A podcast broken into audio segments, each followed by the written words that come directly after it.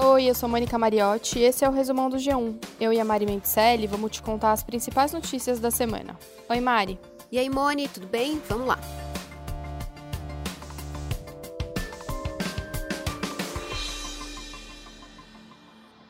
A gente começa falando da pandemia. Nessa semana, o Brasil ultrapassou a triste marca de 400 mil vidas perdidas para a Covid. Nessa última semana, de acordo com o consórcio de veículos de imprensa, a média móvel ficou acima das 2.500 mortes diárias. O ritmo da pandemia continua trágico.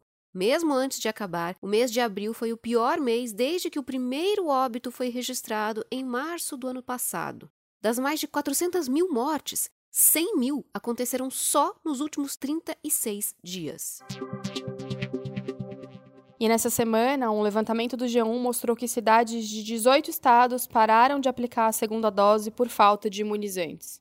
E depois desse levantamento ter sido divulgado, o Ministério da Saúde anunciou a distribuição de mais 5 milhões de doses de vacinas contra a Covid. O Ministério chegou a ser acusado de ter perdido esse lote, mas disse que estava aguardando os imunizantes para serem entregues de uma vez, num lote ainda maior. Além disso, na quinta-feira chegaram ao Brasil as primeiras vacinas da Pfizer, com um milhão de doses. Mas o fato é que a vacinação contra a Covid continua lenta aqui no país. Só 14% dos brasileiros tomaram a primeira dose e menos de 7% tomou a segunda.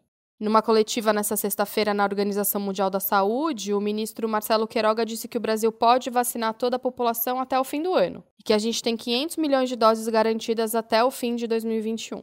Ele pediu ainda que os países que tiverem doses sobrando doem para o Brasil. Vamos esperar, né?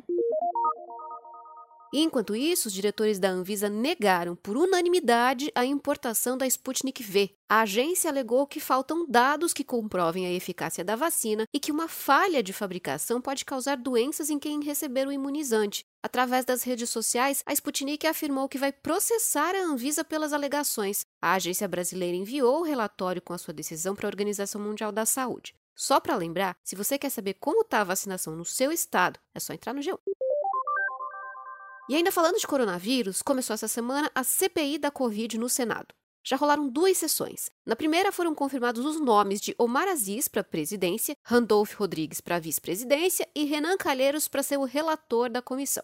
O Renan foi o escolhido, apesar de algumas tentativas de aliados de Bolsonaro no Congresso barrarem a indicação. Na segunda reunião, ficou definido o plano de trabalho e foi confirmada a convocação do ministro Marcelo Quiroga e de ex-ministros da Saúde para depor. Também foi convocado o diretor da Anvisa, Antônio Barra Torres. Eles vão ser ouvidos na semana que vem. Mandetta e Nelson Teich na terça-feira, dia 4, Eduardo Pazuello na quarta, dia 5, Barra Torres e Queiroga são esperados na quinta, dia 6.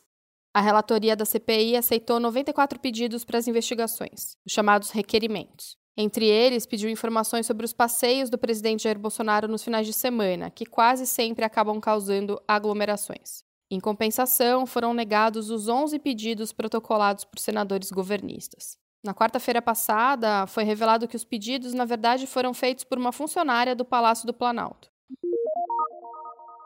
A semana teve também frases polêmicas do ministro da Economia, Paulo Guedes. Primeiro, Guedes disse numa reunião que a China criou o coronavírus e que os imunizantes chineses não são os melhores disponíveis. Foi nessa mesma reunião que o ministro da Casa Civil, Luiz Eduardo Ramos, afirmou que tomou vacina contra a Covid escondido e que tenta convencer Bolsonaro a se vacinar. Agora, voltando a falar do Guedes, ele não parou por aí, não. Na mesma reunião, o ministro da Economia desmereceu o FIES, o programa de financiamento para estudar em faculdades particulares. Guedes falou que o FIES é, abre aspas, bolsa para todo mundo, até para quem não tem capacidade, fecha aspas, e que o filho do porteiro do prédio dele tinha tirado zero em tudo no Enem, mas mesmo assim foi beneficiado pelo programa.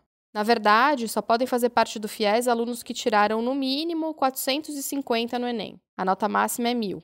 Também não pode ter zerado na redação. Na semana que ele completou 100 dias no cargo, Joe Biden fez seu primeiro discurso no Congresso como presidente dos Estados Unidos. Essa foi a primeira vez que um presidente americano falou no Congresso diante de duas mulheres. Kamala Harris, vice-presidente, e Nancy Pelosi, presidente da Câmara, presidiram a sessão.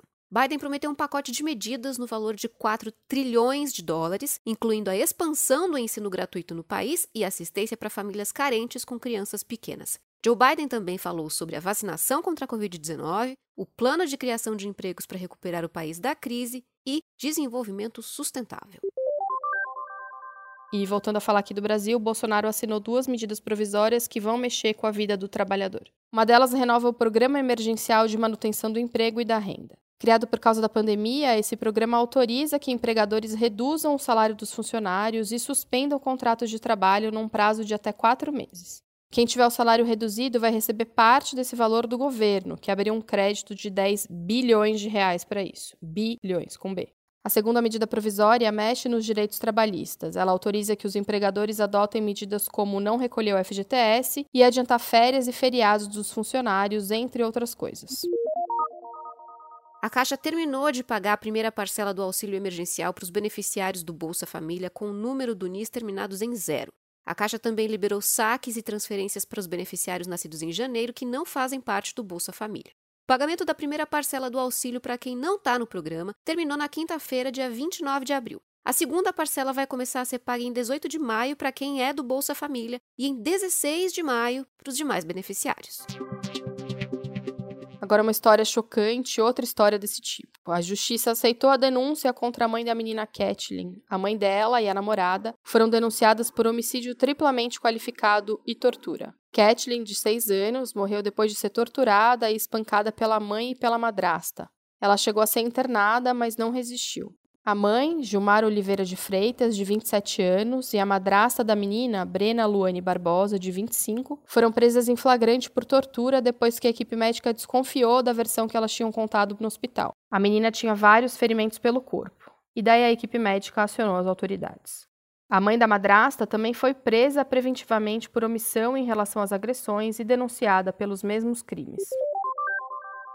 O comitê organizador das Olimpíadas de Tóquio admitiu que os jogos podem acontecer sem público. O comitê já tinha barrado a presença de torcedores estrangeiros, mas ia decidir até abril sobre os torcedores japoneses. O comitê agora adiou esse prazo para junho, na expectativa de que a pandemia esteja mais controlada até lá. Tanto o governo do Japão quanto o Comitê Olímpico defendem que a saúde dos japoneses é a prioridade. Mas a organização vai tentar a todo custo que tenha o mínimo de público.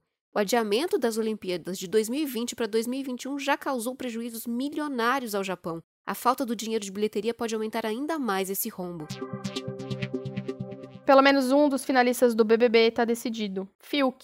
Ele foi o último a deixar a prova de resistência nessa sexta, depois de quase 11 horas. Juliette, Camila de Lucas e Gil vão se enfrentar no último paredão do BBB 21. O mais votado entre eles sai da casa no domingo e os outros dois vão enfrentar o Fiuk na final, que está marcada para terça-feira, dia 4. Eu já tô até com saudade, vou confessar.